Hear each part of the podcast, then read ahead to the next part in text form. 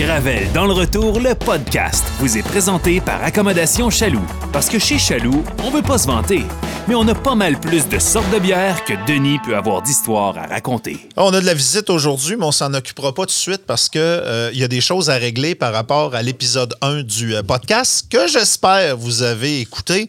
Deux choses sur lesquelles je veux revenir avec les demoiselles de Gravel dans le retour. La première, on a parlé de Wikipédia. hein. T'as lu ton Wikipédia? J'ai lu mon Wikipédia, puis on s'est posé, entre autres questions, qui a écrit mon Wikipédia? C'est ta mère, finalement. Puis on se demandait, tu sais, c'est une mère qui écrit un Wikipédia. Est-ce qu'on l'écrit soi-même? Il y a des gens qui écrivent leur Wikipédia eux-mêmes. Je sais pas si un docteur en économie crée son propre Wikipédia. Je suis pas sur Wikipédia. Peut- En fait, j'ai jamais regardé. Attends peu, je vais Ouais, ouais. Est-ce que t'aimerais être Faudrait sur que tu tapes, euh, Wikipédia? Francis Gosselin, The Man, The Myth, The Legend. tu vois, c'est le genre de gars à écrire son Wikipédia. Je pense que je vais m'en occuper. Mais la, la, la personne qui a écrit mon Wikipédia nous a écrit. ouais. Ouais. Salut la gang de Gravel dans le retour. J'ai écouté votre podcast hier, c'était excellent. Cela dit, je dois vous faire une confession. C'est moi qui ai fait la mise à jour de la page Wikipédia de Denis l'automne dernier. On n'y mentionnait pas Jordan, Rich, ni Boulevard et Audrey. Alors j'ai ajouté Je sais, je suis trop fan de votre émission. Par contre, j'ignore qui a créé la page initialement.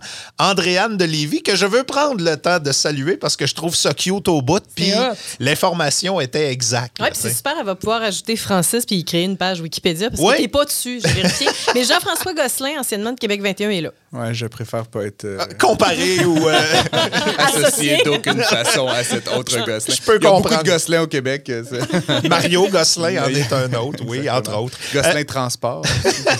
L'autre chose euh, que je voulais euh, mentionner avant de nous lancer, c'est euh, un boss qui nous a écrit par rapport au euh, premier épisode et euh, juste revenir sur euh, certaines choses. Alors, le patron que je vais garder dans l'anonymat nous écrit, et je cite, Hey, bravo à vous trois pour le podcast. J'ai écouté hier à la radio et ce matin sur YouTube. Sérieusement, vous étiez vraiment le fun à écouter.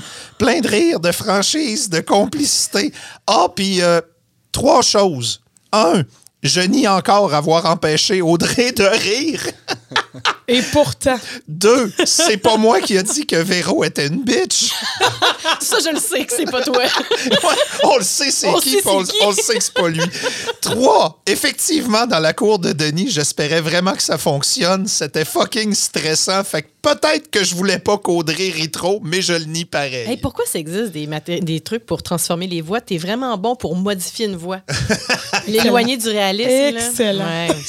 ça a-tu été dit ou ça n'a pas été dit? Est-ce qu'on t'a demandé de pas rire à notre première rencontre? Est-ce que tu as eu un ordre de la direction qui disait Audrey, tu ris trop? Fais pas une folle de toi, puis ris pas en avant de Denis puis euh, bon, Véro. je vais alléger la situation. Ça s'est dit. Ça s'est dit, ça, ça s'est dit. je ne démarre pas.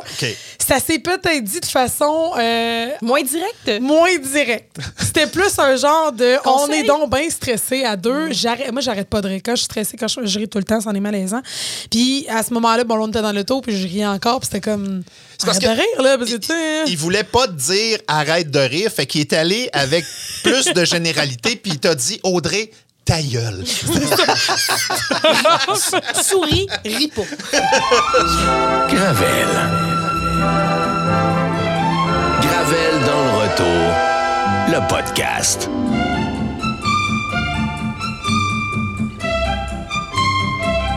Une production Boulevard 1021.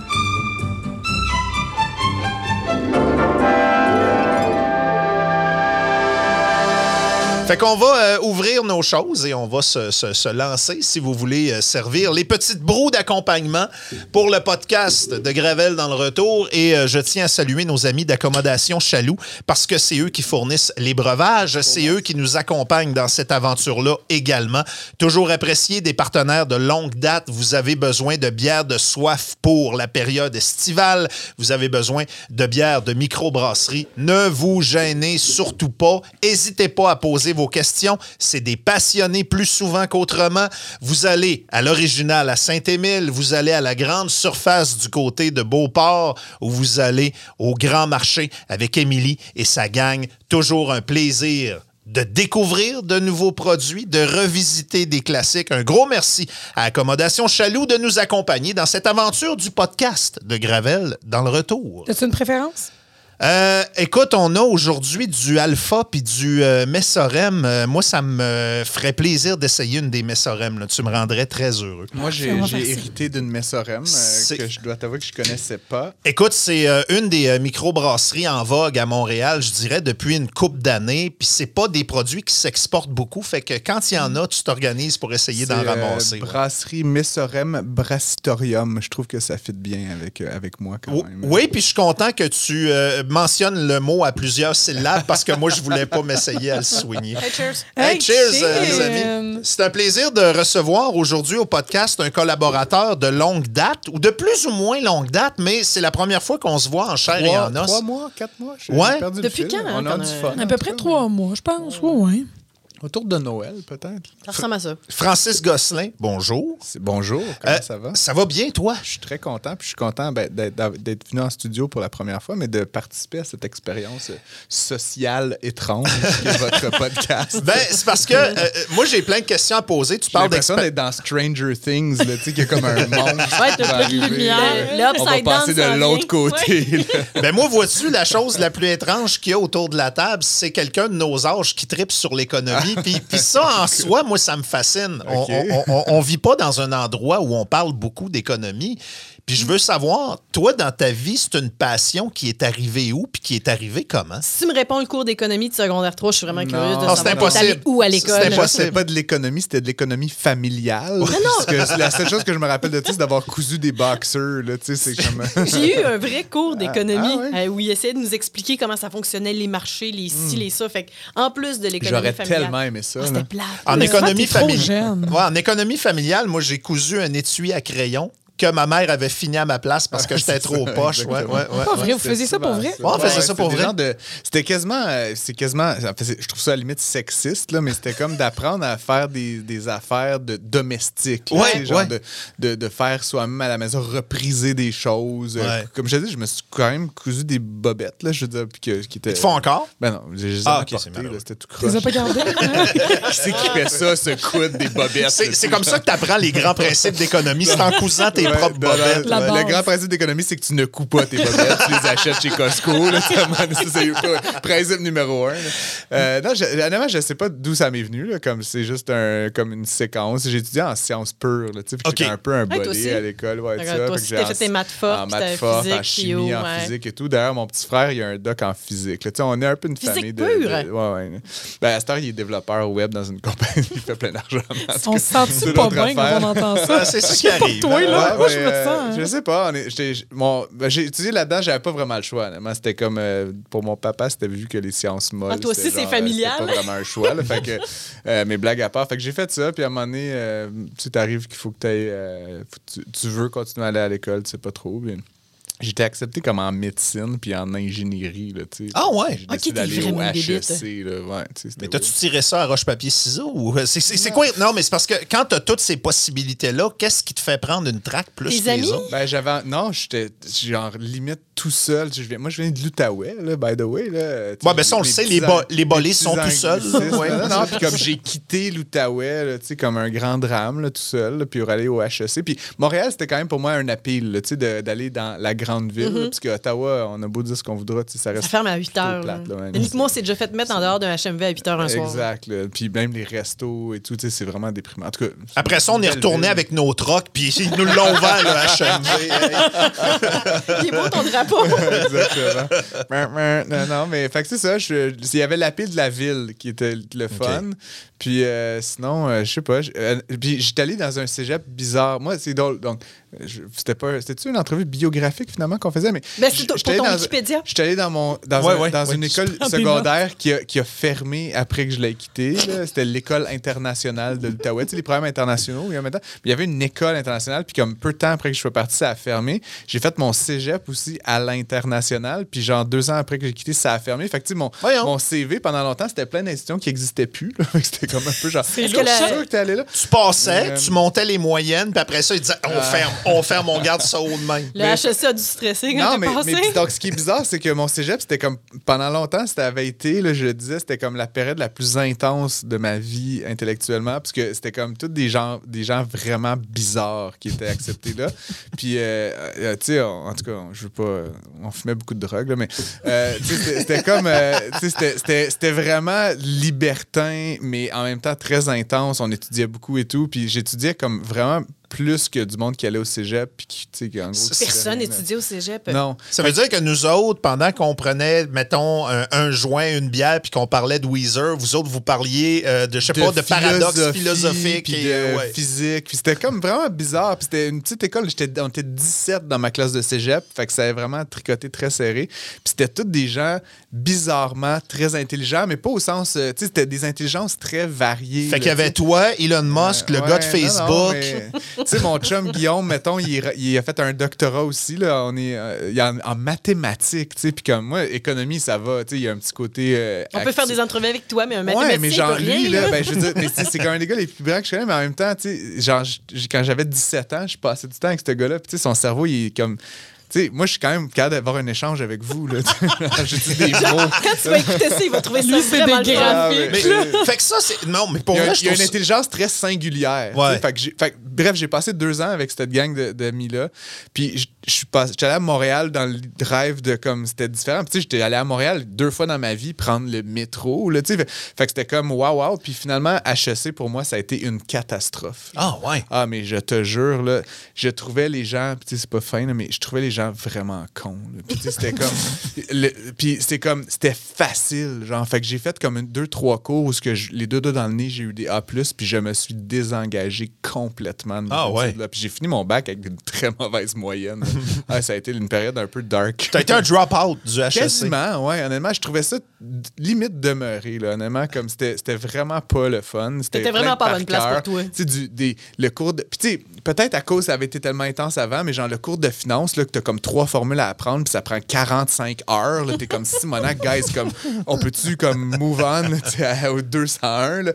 Mais, fait que j'ai j'ai travaillé dans les bars la nuit. Tu sais, je suis vraiment devenu autre bébite. Fait que, mais, mais je suis resté jamais à une description que tu as faite tantôt de ton chum qui faisait des maths. tu sais. Toi, Guillaume dans gang, qui fait encore des maths. Ouais. Puis qui est Mais comme prof de maths. Il est à les affaires d'intelligence artificielle à Montréal. là. il est genre là-dedans. Il y a des chaires de recherche en maths. Mais, mais c'est vraiment comme- la caricature qu'on se fait d'un intellectuel qui est capable justement de faire avancer le domaine de la mathématique, mais qui fait pas ses toasts tout seul puis qui est pas capable Ah, d'avoir des interactions non, sociales. non, il est pas de Dans ce gang-là, Euh, comme le corps arrière de football de la gang finalement parce que t'es capable Non, de parler au monde. Non, mais tu c'était, comme je dis, c'était des gens qui sont allés en politique, des gens qui sont devenus. C'était vraiment, tu sais, euh, c'est ça, un, un- un genre de.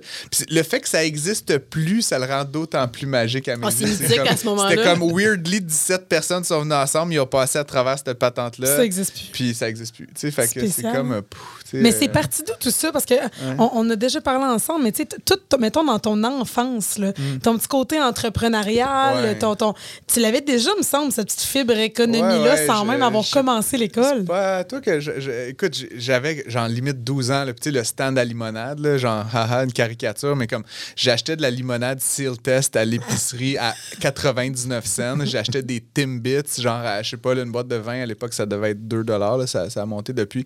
Puis j'allais, il y avait près de chez moi un parc extérieur où ils faisaient des, des shows de musique, puis tu sais, t'avais 200, 300 personnes, là, t'amenais ta propre chaise, là, tu sais, je sais pas si ça, ça existe encore. Ouais, ça existe extérieur. ouais. Mais genre de petits shows familial de quartier, là, mais tu sais, à- à- en Outaouais. Là, puis je- moi, je me postais à la sortie de ce parc-là avec ma limonade Seal Puis mes, mes Timbits. Puis je l'ai fait, pas euh, mille fois, là, mais j'ai dû faire ça comme 15-20 fois. Puis je vendais un Timbit 1 puis un verre de limonade 1 Fait que c'est comme ça que tu as Fait payé tes HEC. c'était c'est comme, euh, c'était comme 1000 de profit. Là, tu sais, ça avait pas d'allure.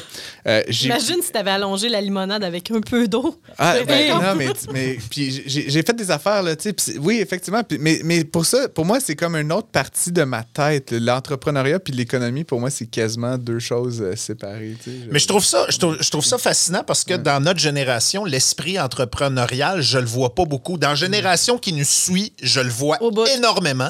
Je trouve ça capoté. Tu sais, moi, je viens du Saguenay.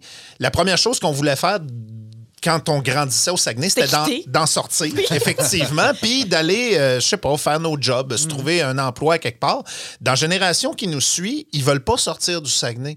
Ils veulent rester au Saguenay. Ils veulent partir une entreprise, chose, souvent ouais. dans leur propre village, puis essayer de faire, d'amener une, une couleur à eux autres, tu sais, euh, que, que, que ce soit la boucherie, euh, que ce soit un restaurant, que ce soit une microbrasserie. Puis j'admire ça énormément, puis je me demande pourquoi notre génération, on dirait qu'on a, on a sauté un tour au niveau de l'entrepreneuriat. Ouais, je sais pas. Puis, ben, euh, pourquoi on a sauté un tour, je sais pas. Je sais pas s'il y avait beaucoup plus d'entrepreneurs dans la génération de nos Pas parents. nécessairement, tant il, que ça, il là. recherchait des sécurités La, d'emploi. la des- nouveauté, c'est plus maintenant, mais tu sais, Ouais. tu remontes il y a 30, il y a 40, il y a 50 ans, je veux dire, je, je suis là, comme entrepreneur pas mal dans, dans les statistiques, ce que Mhm. tu décris, c'est c'est nouveau, je pense, puis c'est dopé par l'Internet, là, tu sais, que moi, quand j'ai grandi, j'ai eu mon premier 2,86, là, oh my God, l'Internet, mais tu sais, euh, puis j'ai raconté souvent ça dans des conférences que je faisais, que j'ai, moi, j'ai grandi comme, comme vous, là, peut-être moins Audrey, mais euh, à- avec le bruit des modems, Ben oui.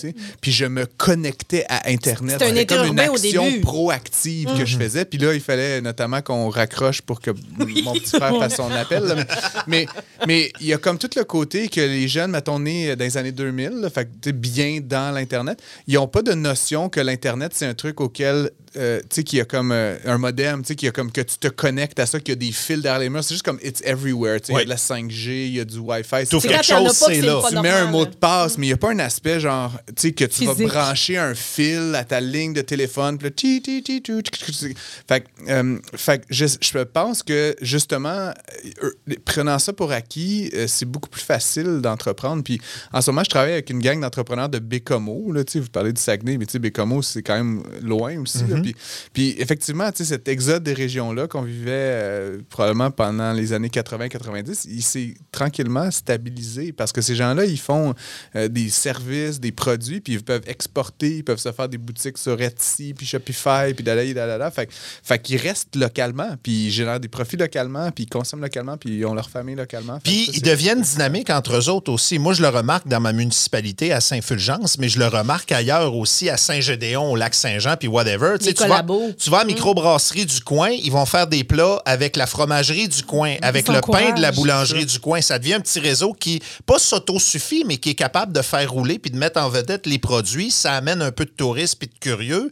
Euh, après ça, ben, les produits se ramassent à l'épicerie. Il y a comme un, un- un- un phénomène, un, Un effet d'entraînement, peut-être. ouais. Ouais, ouais, que je trouve drôlement positif, que nous autres, on n'a pas vécu, mais que, qui, est, qui est là présentement, puis que je trouve qui le a fun. été tu sais. popularisé donc par l'internet là en fait pas Ouais. popularisé mais rendu possible je pense parce que là on On est connecté. on est connecté l'autre affaire que je pense qu'il a, a quand même euh, euh, énormément aidé c'est comme un un- une volonté de je sais pas comment dire de retour ou de de reconnexion avec quelque chose là, un genre de euh, tu sais, nos parents ils se cherchaient un job.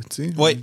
Puis même nous en fait notre génération un petit peu on cherchait un emploi puis tu sais le, le American Dream là pour était quand même beaucoup plus standardisé. La job syndiquée, la permanence, le ah, chalet, ouais, le 4 roues. euh, Une certaine sécurité, puis un, un- peut-être un effet euh, post-deuxième guerre là, qui se fait sentir 50 ans plus tard. Mais alors qu'aujourd'hui, je pense qu'on veut, oui, gagner sa vie, mais on veut aussi avoir un genre de sens dans, dans ce qu'on fait. Puis, euh, je- Une passion, Ce que tu bien. décris à Saint-Fulgence. Oui? Saint-Fulgence. Saint-Fulgence. Moi, je le vis à Deschambault, tu sais, qui est 45 minutes d'ici.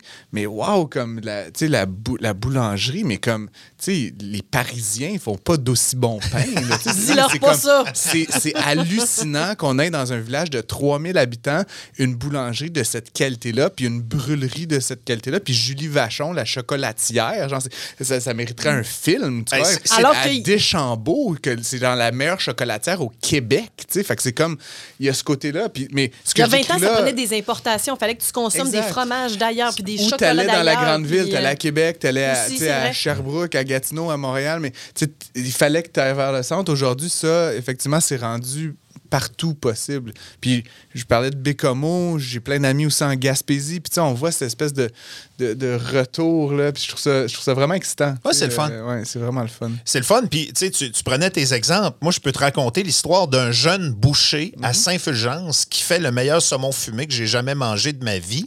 Puis, lui était à Saint-Fulgence avec sa blonde, puis il faisait des miracles, puis il faisait triper tout le monde dans son village. Puis, quand il a déménagé à Jonquière, je pense qu'ils ont fait une messe pour porter le deuil ou je sais pas quoi. Pour vrai, ça a été une tragédie. là. Alors qu'il était à quoi? 35 minutes? Ouais, ouais, mais tu sais, t'avais perdu quelque chose qui faisait, euh, qui, qui, qui faisait pas rayonner, mais qui, qui amenait une distinction puis, puis une fierté.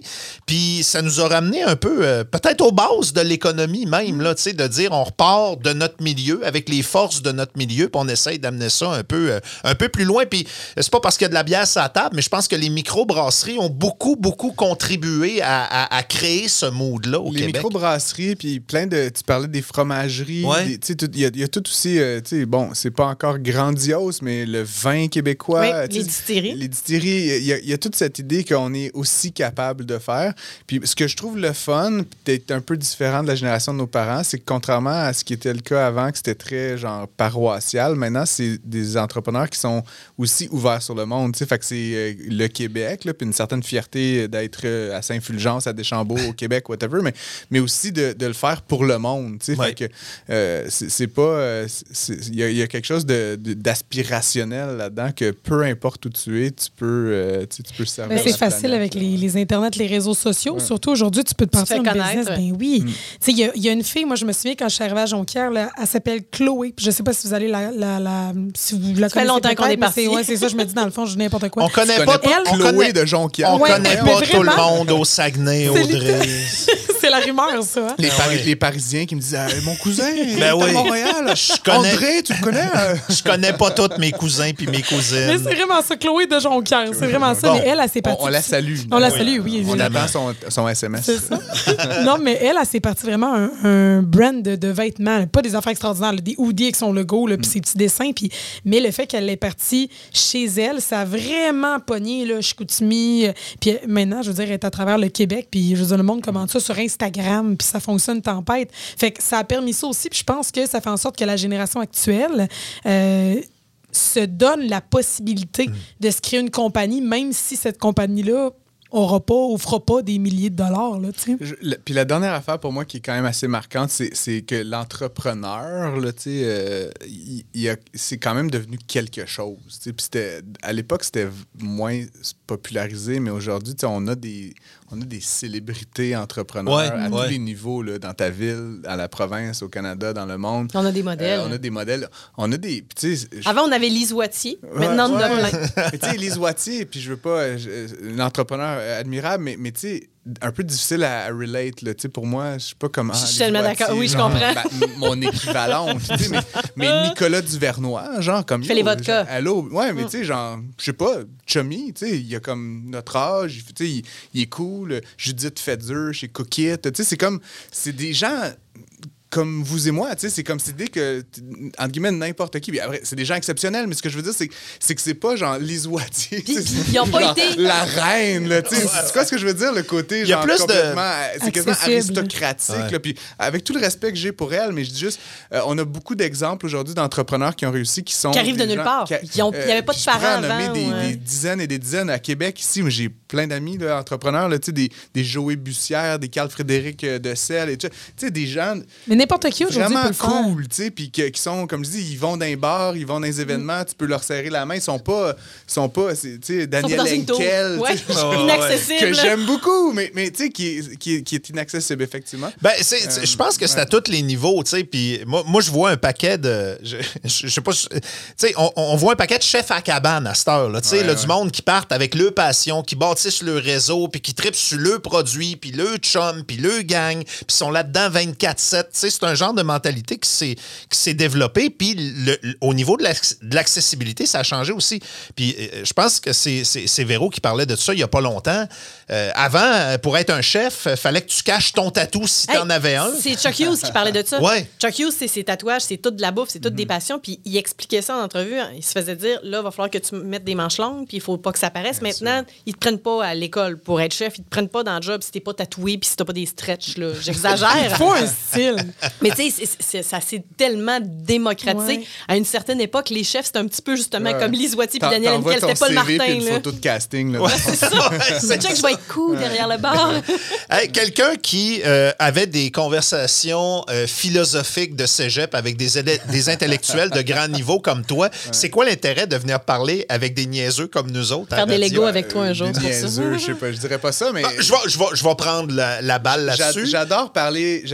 Fait revient à l'économie, tu sais, puis Ouais. même à la conversation qu'on vient d'avoir, comme pour moi, tout ce qu'on dit, il y a le volet visible, tu sais, les, les entrepreneurs euh, qu'on connaît, euh, mais il y a tout, il y a tout un, un système euh, qu'on voit moins, puis que moi m'intéresse, là, puis tu disais ma passion. Je je pense que c'est vraiment une passion. Je lis des livres d'économie, là, tu sais, je vais comme Oh, ouais. l'avouer, mais. Ça existe, Euh, non? non, mais, ouais, plein. Là, Je pensais que c'était juste des des thèses, très bons, tu sais. Puis je veux dire, mais donc, si on dit par exemple la croissance de l'entrepreneuriat au Québec, ben c'est pas non plus accidentel. Oui, il y a les dragons, oui, il y a un effet générationnel, oui, il y a Internet, mais tu sais, il y a tout derrière ça euh, des effets qui ont été induits par des affaires comme les taux d'intérêt, par des organismes comme les centres locaux de développement. Puis il y a comme plein d'incitatifs. Puis là, tu rentres dans- un peu dans mon, dans mon domaine, dans Mm-hmm. mon turf. Tu sais, c'est pourquoi c'est arrivé de même, pourquoi il y a plus d'entrepreneurs, pourquoi les Québécois C'était quoi les sont- catalyseurs, sont plus riches qu'ils l'étaient, etc. Mm-hmm. Tu sais, euh, PIB par capita, plein de mesures. Fait, puis ça, ça, ça vraiment, ça m'intéresse pour de vrai. Puis j'ai eu la chance, moi, dans ma vie, euh, depuis, euh, mettons, 15 ans, de voyager beaucoup. Euh, puis certaines des expériences les plus weird, ou en tout cas les plus frappantes que j'ai fait, c'est genre aller en Thaïlande. Puis euh, pas pour les plages autant que pour l'économie. Puis ça, ça sonne un peu geek, encore une fois, mais genre de voir ces gens-là qui tout. gagnent genre 10% de ce qu'on gagne par année, tu sais, en moyenne. Puis t'as des très riches, puis des très pauvres, mais puis me poser la question comme, puis tu sais, je sais pas, vous êtes allé dans ces pays-là, au Vietnam. Non, Oui, oui, moi mais- aussi, je fais du tourisme économique. non, non, Oui, oui, mais, c'est pas- c'était pas, économique à la base, mais pour moi, ce qui, ce qui m'a comme frappé, c'est que tu as comme des familles qui, de génération en génération, depuis longtemps, vendent des fleurs. tu sais. C'est carrément ça leur Puis- business. À 30 cents, tu sais, comme. Puis, puis c'est- comme. tu nais là-dedans, à la limite, t'as pas vraiment le choix. Tu vas mourir là-dedans De reprendre le kiosque. Ouais, ouais, ouais. C'est ça l'étendue de tes horizons économiques, là, puis économiques, puis social, puis, puis de, tu vas te marier avec le- la fille du voisin qui a aussi un stand de fleurs. Tu sais, fait que je me suis toujours. j'ai écrit, j'ai écrit là-dessus, puis je me, je me suis posé la question, mais tu sais, le développement économique, ça sonne très euh, Justin Trudeau, là, puis abstrait, mais à la fin, c'est comme. Il y a une époque où, tu sais, on vivait on, tu sais, dans des. Dans des espèces de pioles pas chauffées, pas de frigo, pas d'électricité, on faisait caca dehors. Avec des familles de 13. Ouais, tu sais, puis c'est comme comment que ça s'est passé, Puis c'est pas par accident, tu sais, il y a comme des affaires que tu peux faire. Puis, tu sais, on, Euh, on s'entend-tu que la, la Thaïlande vive à la même époque que nous, là? Oui, oui. Puis, ils ont des mobiles, puis tout ça, Ah mais ouais. tu sais, ils ont pas évidemment le iPhone 13 à 1500 parce que 1500 c'est comme ce que tu gagnes en six mois. Ton année de fleurs. Ouais, Ouais, c'est ça, Fait, fait que c'est ça qui est, pour moi, ça- ça m'a, ça m'a, ça m'interpelle beaucoup. Euh, même ici, tu sais, euh, il y a des écarts de richesse, puis comment tu fais pour sortir les gens de la pauvreté, puis comment tu fais. puis- fait, qu'il y a tout ça qui, moi, me fascine, puis je pense qu'on on, on gagne à comprendre un petit peu mieux ces affaires-là. Puis je dis pas que tout le monde doit devenir docteur en économie, mais, mais j'ai quand même la conviction que si on savait tous un peu mieux compter, un petit peu mieux, puis tu sais, sans devenir des obsédés de l'argent, tu sais, je suis pas non plus de, de cette gang-là, mais on est assez illettrés là-dessus, en général. Pas- aux mais, autres. mais puis, pourquoi, euh, pourquoi au Québec, on, on est. Je veux pas dire pire qu'ailleurs, mais on dirait que.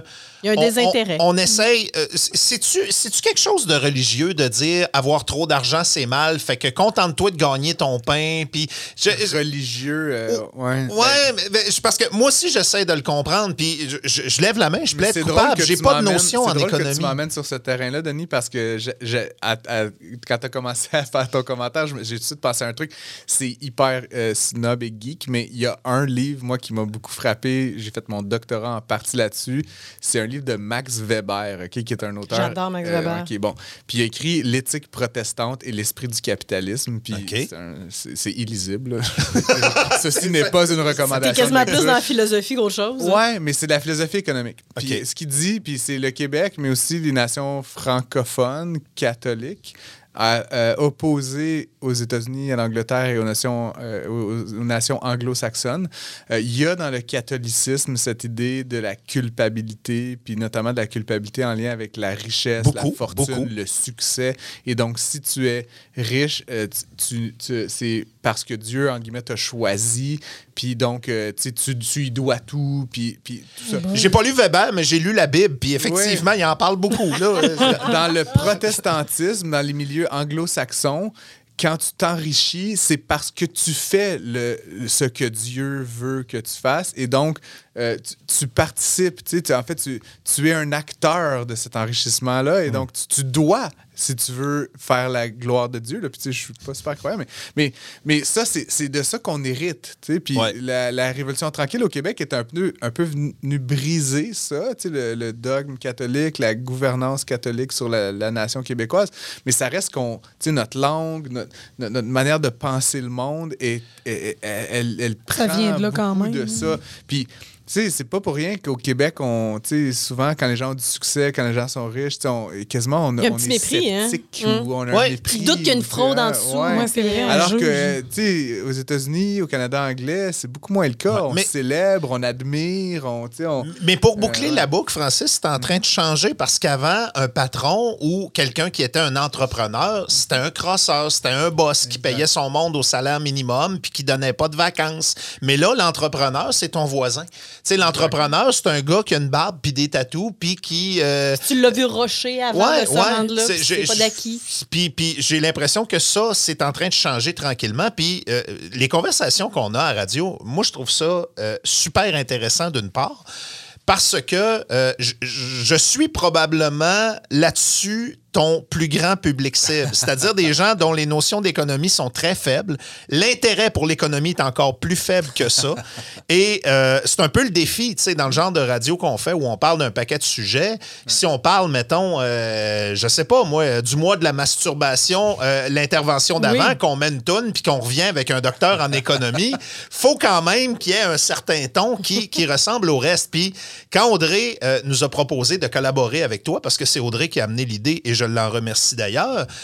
Moi, je suis très pantouflard. Moi, du nouveau monde, Oh, ça mon me met, Dieu. ça me Ça a met mal à. Ouais, j'aime Ah, pas ça. chemin de J'aime- pas ça. Je suis tout le temps mal à l'aise. Puis je suis- je peut-être mésadapté socialement, moi aussi, sans être intellectuel. je l'ai apprivoisé. Oui, hein? Ah, ouais. Mais je- j'aime euh, être en mesure, justement, de un, d'apprendre des choses, de deux, de constater la passion de quelqu'un. Mm. Puis quand tu sens que quelqu'un est passionné, tu as le goût d'y poser des questions, Ouais. tu as le goût d'en apprendre plus. Puis moi, je me dis toujours, si moi, je comprends ce qu'il dit, la personne dans le char, il y a des chances qu'elle comprenne ce qu'il dit aussi. Puis c'est important de parler de ces sujets-là une fois de temps en temps. Fait que j'apprécie beaucoup. Denis te trouve super vulgaire. Euh, il faut que tu vulgarises bien. La vulgarité, je vais m'en charger. La vulgarisation, C'est tu ça, peux la depuis faire. que j'ai fini d'étudier, euh, puis que je suis devenu un, un, tu sais, un, un simple citoyen, entre guillemets, mais, mais j'ai pas raté une occasion de le faire. J'aime ça faire ça. Puis, tu sais, je, je vous salue, puis je vous remercie d'ailleurs de, de me donner autant d'occasions. Mais ça a pris plein de formes à travers le temps. Tu sais, à un moment donné, je donnais des formations, le trait de base sur la bourse, puis comment comprendre pourquoi l'action de Apple, de Tesla, de Google, elle se comportait comme ça. Puis de, de creuser, ah, ben, c'est parce qu'il y a tel type de produits qui font, puis le marché, puis la bourse, puis les taux d'intérêt. Puis sérieux, il y a des soirs, il y avait 120 personnes dans la salle, comme c'était... Puis puis c'était pas très payant, honnêtement, mais, mais c'était juste comme pour moi, c'était le fun de parler de ça, puis de voir que justement les gens, ils comprenaient, puis ils apprenaient. Puis après ça, ils pouvaient éventuellement prendre des décisions pour eux-mêmes, pour leur placement, pour leur épargne et tout. Être un petit peu plus autonome à ce niveau-là. Être un petit peu plus autonome. Puis, puis je pense que, tu sais, on- on- le Québec, encore une fois, a été pendant longtemps, tu sais, le- les porteurs d'eau, là, tu sais, tout ça. Puis je- ce qui est intéressant pour moi, c'est que le Québec, c'est... c'est- J'ai beaucoup travaillé en France, là, puis le Québec est, est- est en Amérique du Nord, tu sais. Fait que forcément, on emprunte beaucoup aux anglo-saxons, justement, qui sont nos voisins et tout ça, sans, tout partager. Puis quand on compare avec la France, c'est fou comment l'évolution québécoise, depuis comme 15, 20, 30 ans, a été rapide sur ces questions-là versus la France, qui est encore, qui a encore beaucoup de difficultés à parler ouvertement d'argent, de rémunération, de placement et tout. Donc, tu sais, je- pense qu'on est sur la bonne voie d'une certaine façon. Puis je suis juste another guy, là, d'une certaine façon. Tu sais, Il y en a, il y en a, il en faut, puis il y en a des gens comme moi, euh, certains que j'aime plus ou moins, mais tu sais, genre, mettons Pierre-Yves McSween ou euh, tu sais, René Vizina à une époque, euh. Gérald Filion, Ouais. c'est comme, il y a toute une petite armée de ces gens-là qui, euh, tu sais, qui gagnent leur vie. Là, Mais à partir du moment où tu en mais as pour tous ouais. les goûts, tu en as pour tout le monde aussi. C'est là que ça devient intéressant. Mais est-ce que tu trouves des fois les gens euh, cons? Comprends-tu ce que je veux dire? Tu sais, j'imagine que pour toi, répondre à cette question-là? Oui. Non, mais moi, moi, face à quelqu'un comme, comme Francis, honnêtement, je me dis, il faut que je comprenne la première fois, je me sens innocente de demander deux fois. Parce que ça a l'air tellement simple pour toi, de un, puis quand tu l'expliques, on dirait que je me demande si tu le sens quand les gens comprennent pas. Puis est-ce que tu trouves le monde Tu vois-tu, le poisson Ben, rouge passer d'un ouais, à l'autre? Non, ben con, genre. euh, Mais mais moi, ce qui me fâche, entre guillemets, le plus dans cet univers-là, qui est, qui est celui que, que je, qui m'intéresse, c'est au con- c'est les gens qui, euh, qui en savent un peu, là, mettons, puis qui- mais qui, qui euh, montrent les choses comme étant noir ou blanche. tu sais, qui- Puis on parlait des crypto-monnaies tantôt. Là, Ouais, comme- ouais. ça, ça m'agresse énormément, les gens de Bitcoin Bros, là, puis c'est beaucoup des hommes en plus, blancs, là, tu sais, un, un peu. Mais, mais ça m'énerve, tu sais, parce que c'est plein de nuances, puis nobody knows. ce qui est intéressant avec les crypto-monnaies, c'est le point d'interrogation. Fait que quand tu arrives puis tu dis c'est le même, genre, pour moi, c'est c'est- c'est ça que je trouve con. On pourra peut-être que- le dire dans 50 ans, là, mais pas là. Ouais, Non, mais, mais, justement, puis il y a plein d'industries de même, tu sais, on le sait pas. tu sais, Fait qu'à quelque part, euh, sois humble par rapport à l'état du monde, puis continue à te poser des questions, tu sais, parce que de dire ah c'est c'est la meilleure affaire du monde, ça va monter, ça va monter, puis là quand, quand que ça baisse, tu, tu dis rien, puis quand ça monte, tu fais des statuts Facebook. Tu sais, c'est- je trouve ça euh, tu sais, malhonnête à quelque part. Fait que moi, les gens que je trouve les plus cons, des fois, c'est pas les plus cons au sens de l'intellectuel ou de, du IQ, mais, mais c'est des gens qui, justement, pour une raison ou une autre, cherchent à manipuler les autres Ouais. ou à te dire fais ci, fais ça. Parce Fait que là, là quand tu fais ça, tu te tires un rang, puis tu sous-entends que les gens qui n'ont pas tes connaissances sont cons, donc tu peux les amener dans une direction comme un berger qu'un troupeau de moutons. Ça, c'est con. Oui, c'est con. effectivement. C'est malheureusement dans cet univers-là, un- souvent, en fait, pas souvent, mais parfois, c'est des gens qui, qui tirent parti de cette méconnaissance-là. Fait que, re, pourquoi on a besoin tous d'en savoir un petit peu plus sur les bases euh, d'économie. ouais. Euh, euh, Francis, quand on t'a invité avec nous autres pour le, le podcast, euh, Audrey m'a demandé à quelques reprises de quoi tu vas y parler, puis tout ça. Puis je disais tout le temps, Ah, on verra, on verra, on va s'installer, on va jaser. Euh, À date, ça va bien. là. Ça enchante mes collègues d'ailleurs quand je leur dis, ah, on va jaser, On puis on va, ça. s'organiser. Moi aussi, je suis un bon public pour ça. mais mais il y a- mais il y, a une chose, par contre, Francis, euh, c'est que euh, tu fais des conférences, puis il y a un sujet avec lequel Audrey me revient tout le temps, tout le temps. Fais-y parler de l'échec. Puis là, je sais pas si on va parler d'économie ou de philosophie ou un mélange des deux, mais l'échec, c'est euh, à la fois évocateur, à la fois important, à la fois épeurant, puis... euh, on gère mal les échecs. On a peur des échecs. On s'empêche de faire des choses pour les échecs. Puis c'est vrai en amour, c'est vrai en carrière, c'est vrai en 100%. économie, c'est vrai dans un paquet de choses. Puis en même temps, tu lis la biographie de quelqu'un qui a réussi quelque chose. Ça n'a pas été du premier coup. Ben, Non! non. Et- et- et- f- incontournablement, c'est du monde qui se sont pété la gueule. Pas juste une fois. Souvent, c'est 4, 5, 6, une dizaine de fois. Je L'échec, ce qui est vraiment intéressant, je trouve, dans tout ce, ce sujet-là, c'est que ça touche vraiment tout le monde. Tu Ben pas oui. besoin d'être docteur en économie, tu pas besoin d'être... Pour te planter, non, absolument pas. Tout le monde se plante, puis j'avais tellement Ben, envie tu t'es qu'on en parle planté pour au ça. HEC, tu sais. Et bien d'autres fois. Puis, euh, écoute, il y aurait tellement de choses à dire là-dessus, là, puis je vais être euh, rapide, mais euh, pour C'est un podcast. J'ai j'ai tu lancé, peux y aller j'ai lentement. lancé il y a quelques années un événement qui s'appelait les Fail Camp. Puis on en a fait à Québec, d'ailleurs. On en a fait à Sherbrooke. On en a fait plusieurs à Montréal aussi. C'était des événements euh, où on essaie de. On faisait parler en fait des personnalités publiques sur leurs échecs, là, un petit peu comme ce que tu viens d'écrire. Puis les billets étaient comme 50 là, ou peu importe. Mais les gens venaient puis écoutaient ces conférences Un peu comme des TED. Là, ou, Des des gens qui se sont ça. relevés de leurs échecs, clairement. Plus ou moins. Ah pas oui, OK. toujours. Puis, tu sais, on a eu des moments de malaise, on a eu des gens qui ont pleuré, il y a eu plein d'affaires. Mais tu sais. Catherine Dorion a été là, euh, Jean-Martin Haussan, euh, Ah, euh, ouais. Mélanie Joly. Mais après ça, on a eu des, des joueurs de soccer de l'Impact. On a eu euh, Alexandre Taillefer qui a parlé du suicide de son fils. C'était Eh, mon trash, là, genre, On est allé euh, là où ça faisait mal. Puis on a eu plein d'entrepreneurs aussi tu sais, qui ont fait faillite, qui ont perdu beaucoup, qui ont eu des... euh, puis l'idée, euh, c'était, c'était ben, comme tu viens de le dire, de montrer qu'en fait, c'était, tu sais, ça arrivait à tout le monde. tu sais. Puis, puis j'ai même, là, ça c'est l'événement, le grand public, mais après ça, je suis allé dans plein de compagnies, puis faire parler les vice-présidents, puis les PDG devant leurs employés de toutes les erreurs qu'ils avaient fait dans leur parcours pour montrer que Louis Vachon à la Banque nationale ou, des, des patrons dans des grandes banques en France et tout ça, qui souvent on les voit comme ah, sont parfaits, entre guillemets, eux autres, c'est sûr qu'ils se trompent jamais. Ben, en fait, non, ils se trompent tout le temps. Hey, c'est tellement Ouais. formateur comme mouvance parce qu'il y a plein de choses là-dedans. On dirait que depuis 10-15 ans, on se donne le droit de parler des moments plus durs, des faiblesses et ainsi de suite. On a un Carey Price qui dit faut que je me repose le mental, puis il faut que j'arrête. Un Jonathan Drouin qui dit la même chose.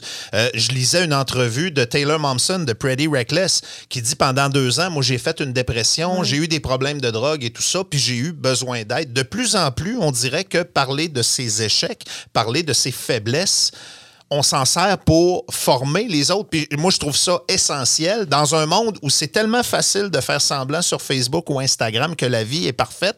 On dirait qu'il y a du monde qui travaille de plus en plus à essayer de pourfendre cette image-là, puis de dire le succès n'arrive pas seul, puis les épreuves, tout le monde en a. La vie, c'est pas facile. Et pour ça a vivre. commencé exactement comme ça. Ah ouais. Ouais, notre idée, c'était juste de, de jaser de ça, un peu comme de dédramatiser l'échec. Mhm. C'est ce qu'on disait au début. Euh, puis de fil en aiguille, comme je n'ai fait euh, 15 de ces événements-là. Puis tu sais, des fois, il y avait à Montréal, il y a eu des fois 300 personnes. Tu sais, C'était vraiment très, très populaire. Euh, puis ça m'a amené à, à force d'écouter aussi là, les conférenciers, puis à fouiller ça, puis à préparer des événements, à réfléchir à plein d'aspects de nos vies, comme quand tu vas à la petite école, là, genre maternelle et tout, euh, primaire, tu as déjà tu dois déjà avoir des bonnes notes. C'est comme, pourtant, tu sais, t'as fucking 6 ans, là. Comme, c'est quoi, là? S'il y a un moment dans ta vie où tu peux te péter à gueule, c'est là, là. là. Comme, c'est pas quand tu gères 500 personnes puis que t'es le big boss. tu sais, c'est comme, pète-toi à gueule à 6 ans, tu sais. Parce que c'est là que l'apprentissage se fait. Puis, Ouais. euh, à un moment donné, à HEC, donc, euh, que j'en suis revenu, là, puis je suis redevenu chum avec eux, finalement. Mais, mais, mais ils m'avaient invité comme un diplômé, euh, je sais pas, là, qui... Émérite? Ouais, ouais. Mais non, mais un diplômé qui fait bien sa vie, là. Je me rappelle plus comment ça s'appelait, là, mais tu sais, impressionnant, je sais pas quoi. Puis il voulait que je fasse une petite conférence. Puis j'ai fait ma conférence sur les échecs, tu sais, puis c'était comme un peu weird, là. Je, je leur ai dit le sujet, mais que, ils s'attendaient que j'allais dire tous les bons coups que j'allais faire. Puis j'ai- fait un peu comme la liste, puis j'ai fait ça en mode conférence, mais de toutes les. Ça s'appelait la- ma conférence Les conneries que j'ai faites. Puis ça commençait genre à la fois quand j'étais petit que j'avais breaké avec mon. ma- on pouvait breaker de même avec Oui. les pédales, là, puis, puis j'étais tombé, puis je me suis tout drenché le genou, puis, puis que, que de ça, je ne l'ai plus jamais refait. tu sais. Puis à quelque part que l'échec, c'est comme la, la seule façon vraiment d'apprendre. Puis plus tard, quand j'étais au HEC, là, j'haïssais ça, comme je vous dis, fait que je me suis parti d'une business de peinture de maison, là, collège pro. Oh, oui. ça, Oui, oui. euh, tu sais, fait que j'ai embauché des peintres. Tu sais, qu'est-ce que je sais à la peinture résidentielle?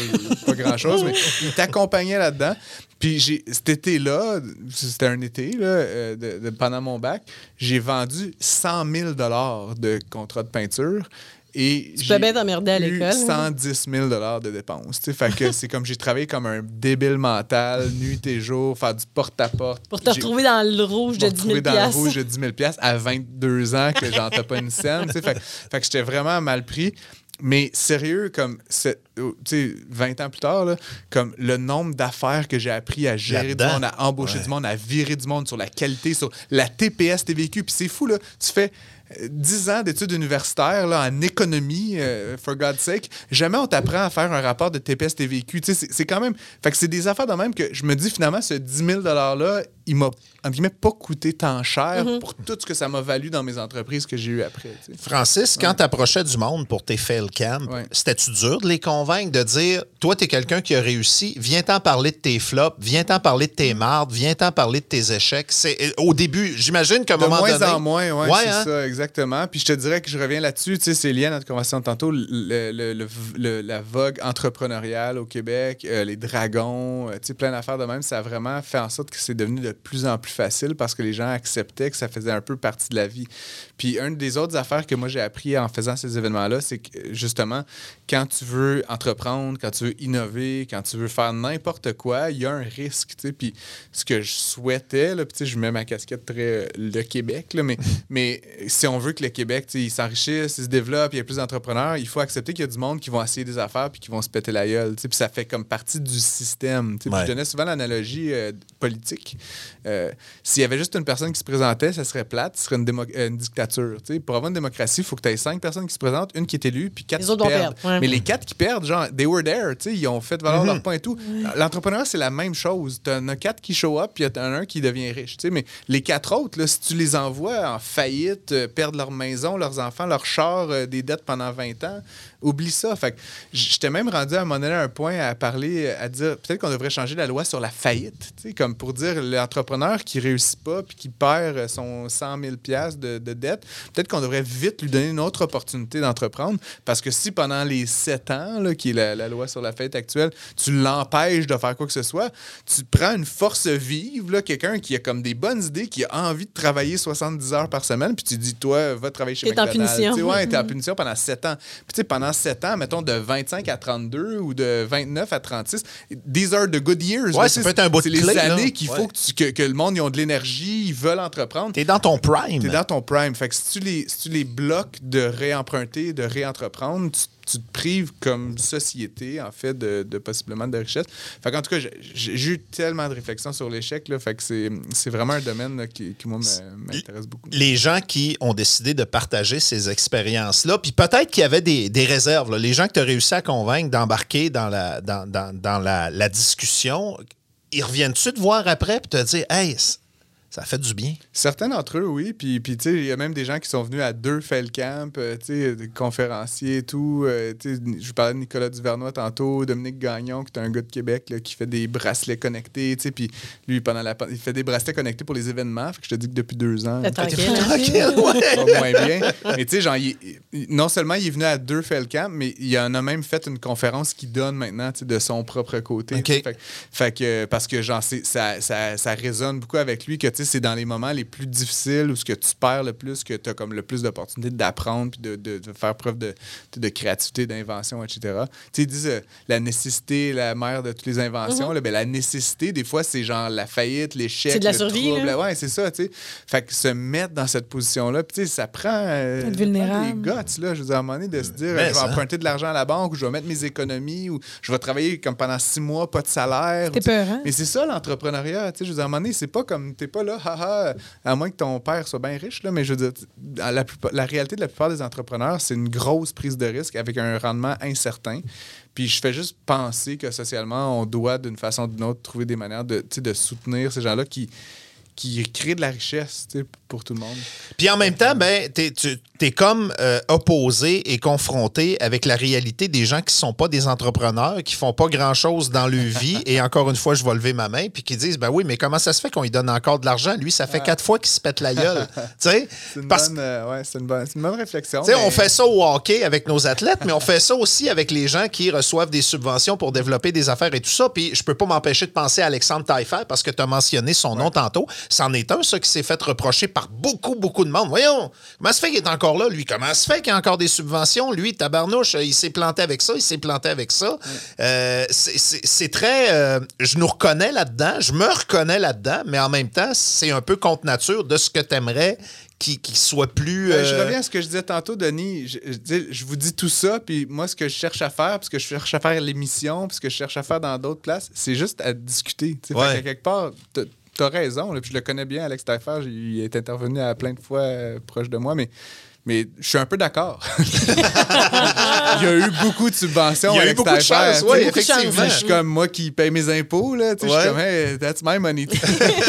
mais, mais en même temps, à la fin, j'essaie pas de dire euh, il faut y en donner, il faut pas y en donner. J'essaie juste de dire, tu sais, normaliser notre rapport à l'échec. Ouais. Ce qui veut pas dire de faire des chèques en blanc à Alex Taillefer pour autant. tu sais, Puis, puis, et plein d'autres. tu sais. Puis à un moment donné, il y a des gens qui, si mettons, on mettait en place une règle de tu sais, deux ans sur la faillite au lieu de sept ans, je suis sûr qu'il y a du monde qui en, en tirerait parti. Là. Il, ferait des, il ferait des faillites euh, tu sais, euh, stratégiques. là. Fait on veut pas ça non plus, mais à un moment donné, je pense que ce qu'on essayait d'emmener avec cet événement-là, puis ce que je fais maintenant plus avec mes conférences, c'est d'essayer de juste d'avoir une conversation. Puis des fois, c'est dans. Là, je parle au Québec, mais après, des fois, c'est dans une business. Puis tu sais, je l'ai fait là, dans des les camps de jour de la Montérégie, puis sport et loisirs la Naudière, tu sais, des affaires à, à plus- à une échelle plus modeste, juste pour dire, tu veux animer des enfants cet été, essaye des affaires. Puis tu sais, Ouais. des fois, il y a des activités qui vont être poches, qui vont pas marcher, mais si tu les essayes pas, tu vas refaire la même routine. Mais il y a beaucoup ça de ça. plate. Il y a beaucoup de Tu sais, monde fait qui ouais. s'empêche de, de créer Exact. des projets par peur d'avant. Ils ont peur d'avoir peur. Exact. Je veux euh, t'entendre sur un dernier point. Euh, puis je veux pas nécessairement que tu deviennes le Grégory Charles de la semaine, mais l'économie. Est-ce qu'on doit mieux l'enseigner? Est-ce qu'on doit mieux l'intégrer dans un système d'éducation? Est-ce qu'on doit amener ça plus tôt de façon plus concrète? Moi, j'ai l'impression que oui. Euh, j'ai l'impression que les cours d'économie qu'on a au fil des années sont, sont difficiles. On, a de la misère à relater avec ces cours-là quand on est jeune, alors que si on utilise des trucs concrets, moi, des principes d'économie, quand j'achetais mes, C- mes CD au HMV, j'ai compris très, très vite. Là. On était capable de s'en acheter un par mois chaque en faisant la run des basics et ainsi de suite. Je veux dire, quand ça nous touchait de près, il y a beaucoup de gens qui ont appris à lire en lisant un livre sur leur idole. Tu sais, le premier livre de ben des kids, c'est peut-être le livre sur Wayne Gretzky dans ma génération et tout ça. Je sais pas quel âge t'as, mais c'est comme. je- je- T'as quel âge? parlais, puis je pensais Wayne Gretzky. T'as quel âge? J'ai eu 40 ans. Ça, on est dans le Bon, même temps. vois-tu, j'ai j'ai 44, fait qu'on est à peu près dans le même Wayne temps. Gretzky. Mais, mais tu sais, se servir de choses qui sont importantes Ouais. pour les kids, pour amener peut-être plus rapidement des, des principes d'économie de base qui pourraient aider du monde à devenir des entrepreneurs, à devenir des... Ou mieux gérer Juste simplement. gérer. Ou, juste, ou, gérer juste sa faire, ou juste faire ses impôts, ce que je suis pas encore capable de faire Ouais. à l'âge de Je 44 ferai ans. pas mes impôts non plus, si je peux te rassurer. Bon, mais, tabarnouche. Ah, mais, Mais- lui, il n'y a pas de business, il n'y a pas Non, d'excuse. mais, euh, mais euh, totalement d'accord, évidemment. Puis, puis pas. euh, je suis toujours déchiré quand on a cette conversation-là parce qu'il y a un côté de moi qui fait des Legos, puis que, qui élève des chiens Mira, puis qui, qui, qui- Je suis un tripeux, puis je suis un créatif Ouais. aussi, tu sais. Fait que je suis comme il y a deux per- Fait que je me dis, je voudrais pas faire de la société une gang de gens obsédés par l'argent, puis tu sais, tout ça. Mais en même temps, il y a effectivement un besoin, je pense, à ce moment, de, de comprendre la base. Puis moi, honnêtement, je suis comme un peu obsessif, là, genre, si tu veux savoir. j'ai un fichier Excel que je m'ajoute à, tout- à tous les jours. Puis, tu sais, j'ai- comme. Bon, on reçoit ta recherche pour tes chroniques, fait que ça, on l'avait compris. là, ouais, Oui, ouais. oui, très organisé dans la. Tu fais plus de recherches pour une chronique qu'on fait ensemble que moi pour ma semaine de radio au grand complet. Mais là. fait que je m'attends pas que les gens vont avoir ce niveau-là, mais tu sais, comprendre tu sais, la, la notion euh, revenu moins dépenses Mhm. égale ce qui reste à la fin. Là, puis tu sais, de, de comprendre la différence entre un actif puis un, un revenu. Puis, puis tu sais, des fois, c'est juste, j'ai j'ai l'impression que je pourrais passer une heure avec, avec n'importe qui dans le fond, puis tu sais, cette personne-là, elle serait comme plus smart à la fin. Puis Ouais. pas plus smart au sens euh, intelligence euh, QI, mais genre. Plus allumé un peu. Puis juste à comme ces choses-là. t'as ton salaire, tu payes, tu sais, puis j'ai l'impression que des fois même les gens ils se fâchent par rapport à des, à des questions relatives à l'argent, alors que c'est juste un, une incompréhension, tu sais. Puis on a parlé beaucoup d'inflation à la- à l'émission ces derniers temps, puis comme pour moi l'inflation c'est un peu banal, tu sais, là l'inflation est importante, mais c'est sûr que les salaires vont suivre, tu sais. Fait que c'est juste, mais là les gens ils jettent les bras en l'air, c'est cher, tu sais. Parce que l'ajustement n'a pas encore oui, été oui, fait. mais ce que je veux dire, mais, mais c'est- ça suit de très près, tu sais, parce que la raison pour laquelle les prix augmentent, c'est souvent c'est que les salaires augmentent, tu sais, c'est comme, ça va dans tous les sens, mais fait qu'au lieu de se fâcher face à l'argent, de comprendre minimalement what's going on, ça, ça permet de, de, sais, de respirer un petit peu, puis de s'assurer de chacun tirer un peu mieux parti. Puis inversement, ça fait aussi en sorte qu'on va être plus en position de mieux négocier, fait comme je l'ai dit, je veux pas faire de tous les artistes puis de tous les skateboarders euh, des, des, des docteurs en économie, là. mais, mais à quelque part, de comprendre le minimum sais, de, de gestion financière personnelle, ça me semble euh, être une manière, puis même de mieux réaliser ses passions. Le skateboarder, puis le rapper, puis le- n'importe qui qui a une passion non économique là, euh, peut, euh, avec plus de moyens, mieux réussir dans sa passion. Fait que pour moi, c'est comme un, quelque chose que je souhaite faire puis que j'essaie de faire à travers euh, Francis, ma vie. là, ouais. merci d'être venu jaser au podcast. Audrey, merci de nous avoir présenté Hey, tellement, Francis. Puis Là, euh, merci de faire partie de notre, euh, notre petite gang. On- vous savez qu'on est des voisins maintenant. euh, Ben juste oui. moi, C'est ça. Officiellement. C'est Deschambault represent. D'ailleurs, euh, si jamais vous cherchez une place, je connais des maisons à vendre. euh, je, je suis rendu On un- va enrichir le village. J'ai pas encore de, de char électrique, fait que non, Non. ça va être correct. Je pourrais peut-être t'en vendre un. T'as-tu des plugs pour un char électrique? Hey, hey! J'ai des plugs partout. Euh, C'était très cool, en tout cas. Je suis content d'avoir fait le podcast. Super. C'est vraiment le fun. Ouais. J'ai plein d'autres questions pour une autre fois. Ouais, c'est ça. Faut se reprendre. là. Une suite? Hein? Francis contre-attaque. Épisode 7. Oh, non, mais yes! tout l'épisode sur acheter des Legos, tu- c'est rentable. là. Je suis comme curieux. J'ai hâte de faire ça. Je vais, euh, je vais t'envoyer des photos, si tu veux, Véronique. J'ai l'étoile de la mort euh, 2017 dans Ouh. la boîte, dans un sac, Tu dans l'as? le sous-sol. C'est celle de Spider-Man, ça? Non, non, non, non, non. L'étoile de la L'étoile de la mort, Je sais exactement de quoi tu C'est parles. juste avant qu'ils changent le Oui. modèle. Parce que des- les Lego, en tout cas. Son, il est, on- il est lettre. on va mais, pas mais- mais c'est est un item de C'est un collection. item de Tu collection. l'as jamais fait. Tu, tu l'as gardé dans un sac. le Pour la vendre? pe- J'ai regardé dans la boîte. Il vaut combien? Dans un sac. Je l'ai payé 470 et c'est c'est très con. là. Je l'ai acheté avec un ami. Euh, Raph- Raph Vous avez investi ensemble? On a co-investi. C'était comme une joke. On a dit on va chacun mettre 200 dans un Lego and we will see. là. C'était comme une expérience. Il vaut combien? Euh, je pense au moins 1000 maintenant. Mais là, Audrey, t'as-tu 200 pièces de lousse? Il y a des Transformers qui sont à vendre hein? dans le premier. Là. Ma business, check bien ça. Mais ça revient à ce qu'on disait à l'émission tantôt, puis on va peut-être se laisser là-dessus, mais j'ai l'impression que toutes ces espèces d'effets-là de spéculation complètement irrationnels, là, parce Ouais. qu'on va se le dire, acheter un char de 50 000 km le même prix qu'un char neuf, ça n'a pas de sens. À un moment donné, ça va s'internaliser dans le marché, puis je pense pas que ça va durer très longtemps, honnêtement. Même les Lego, là, à un moment donné, les gens... Les Funko. Veux-tu que je te parle des figurines Funko? Je connais pas ça. Ça n'a aucun sens. Des figurines que tu payes 13 piastres. C'est Et les Il y en a certaines... qui- ouais. Ouais, c'est ceux-là. T'en as de toutes les catégories. Là. Des séries télé, des personnages euh, historiques, Des des, musiciens. des- des musiciens, euh, des films, euh, et, et ainsi de suite. Puis c'est des figurines que tu payes 14 piastres, mais là, il y en a qui euh, valent 1000, 2000, euh, 4000, Effet de rareté. 5000 dollars. Ouais. Ça n'a pas de Tu Moses sais que de bon sens. l'autre affaire que les Lego que je collectionne, c'est les figurines. Hein, tu sais, Je savais pas. Maintenant, je Audrey, sais. elle le sait, mais j'ai plein, plein, plein de. je- Tu sais, les art toys, là, qu'ils appellent. Ouais, là, ouais, j'en ouais. ai, euh, j'en ai plusieurs dizaines. Là, fait que, va mais, falloir mais- s'en mais- reparler. mais je fais ça plus comme un collectionneur que comme un investisseur, mais, mais je suis persuadé que certaines d'entre elles ont pris des belles valeurs. là, fait que ça, c'est- Ouais, mais c'est faut y, complètement- faut y garder dans les boîtes. Les gardes-tu dans les Ouais, boîtes? non, non. Moi non plus, je suis pas capable. Ben, mais voilà. je, mais, mais ben je voilà. Garde les boîtes. Moi, je les garde pas. Je qu'on vous dis- laisse? On en fera un on est comme moi. on- Hey, faut y aller. Faut y aller. Faut y aller. Bye bye. Merci. Francis. Ouais ben, c'était un bon podcast, ça. Soyez là la semaine prochaine pour une nouvelle édition de Gravel dans le retour, le podcast. Présenté par Accommodation Chaloux. Le podcast est fini? Faites-en pas toute une histoire. Passez chez Chaloux. Là, vous trouverez une petite frette à votre goût. C'est tout.